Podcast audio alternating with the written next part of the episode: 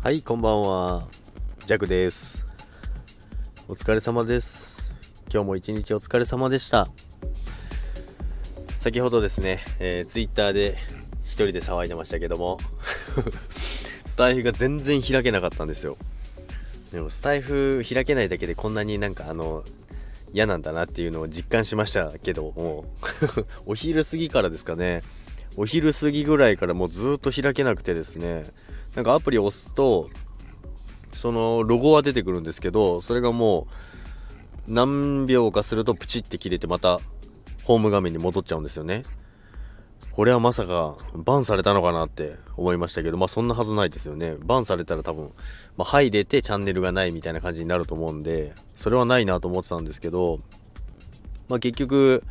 あのあれです。再起動やって、アップデートして、再起動やって、キャッシュクリアして、で、最後、再起動5回ぐらい繰り返したんですけど、そしたら結局繋がったんですけど、これまたなったら困るなと思いました。で、あの、スタイフのあの登録、ログインのやつありますよね。あれはなんか携帯の引き継ぎの時にってなってたんですけど、あれはもしその飛んだ場合ってそこも引き継ぎされるんですかねあの自分のチャンネルが。もう一回そのダウンロードして、アッアプリか。アプリを落として、再度その、まあ、そこのログインの登録をしてれば復帰できるのか、その辺どうなんですかね。ちょっと調べた方がいいんですかね。ちょっと焦りました。だからもうお昼過ぎからもう気が気が、気が気が、気が、気が気じゃなかったですね。スタイフが開けない、スタイフが開けないって言って、ずっと一人でブツブツ言ってましたけど、